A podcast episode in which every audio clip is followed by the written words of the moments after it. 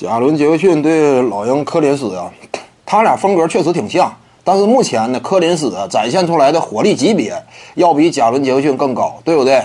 所以呢，在某种程度上而言，这个科林斯呢似乎说更有前途，并且呢，他所在的那个环境啊也挺适合他发挥。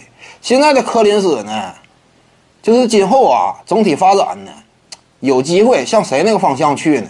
向斯塔德迈尔啊。类似的方向去，其实这个柯林斯他身体素质也非常优秀的，向斯塔德迈尔那个方向去，跟特雷杨之间呢形成纳什小斯之间这样一种类似的搭档，这都值得期待。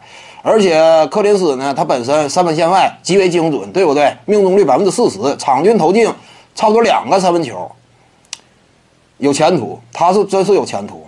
所以说，贾伦杰克逊呢，他身边这个主控莫兰特呢。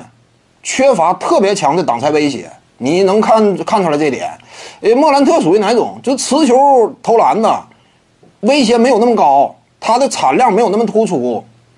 正是因为他这种属性，所以呢，你这样说挡拆潜力的话，那他小于特雷杨。而挡拆这点呢，对于柯林斯也好，对于贾伦杰克逊也好，未来的整个战术地位啊，他们能够形成的战术戏份啊，都至关重要。对不对？所以在特雷杨身边，柯林斯我感觉呢上限可能会更高。贾伦杰逊呢，嗯，目前可能说球队对他呢还是一个三分线外紧紧的炮台，以及呃防防守端呢参与一下协防，整体细缝呢，由于核心持球人他的能量没有那么十足，所以相比而言，我感觉更加看好一下这个柯林斯。柯林斯基本上已经大合同拿定了。之前他也放话了嘛，我这样的凭什么不能拿大合同，对不对？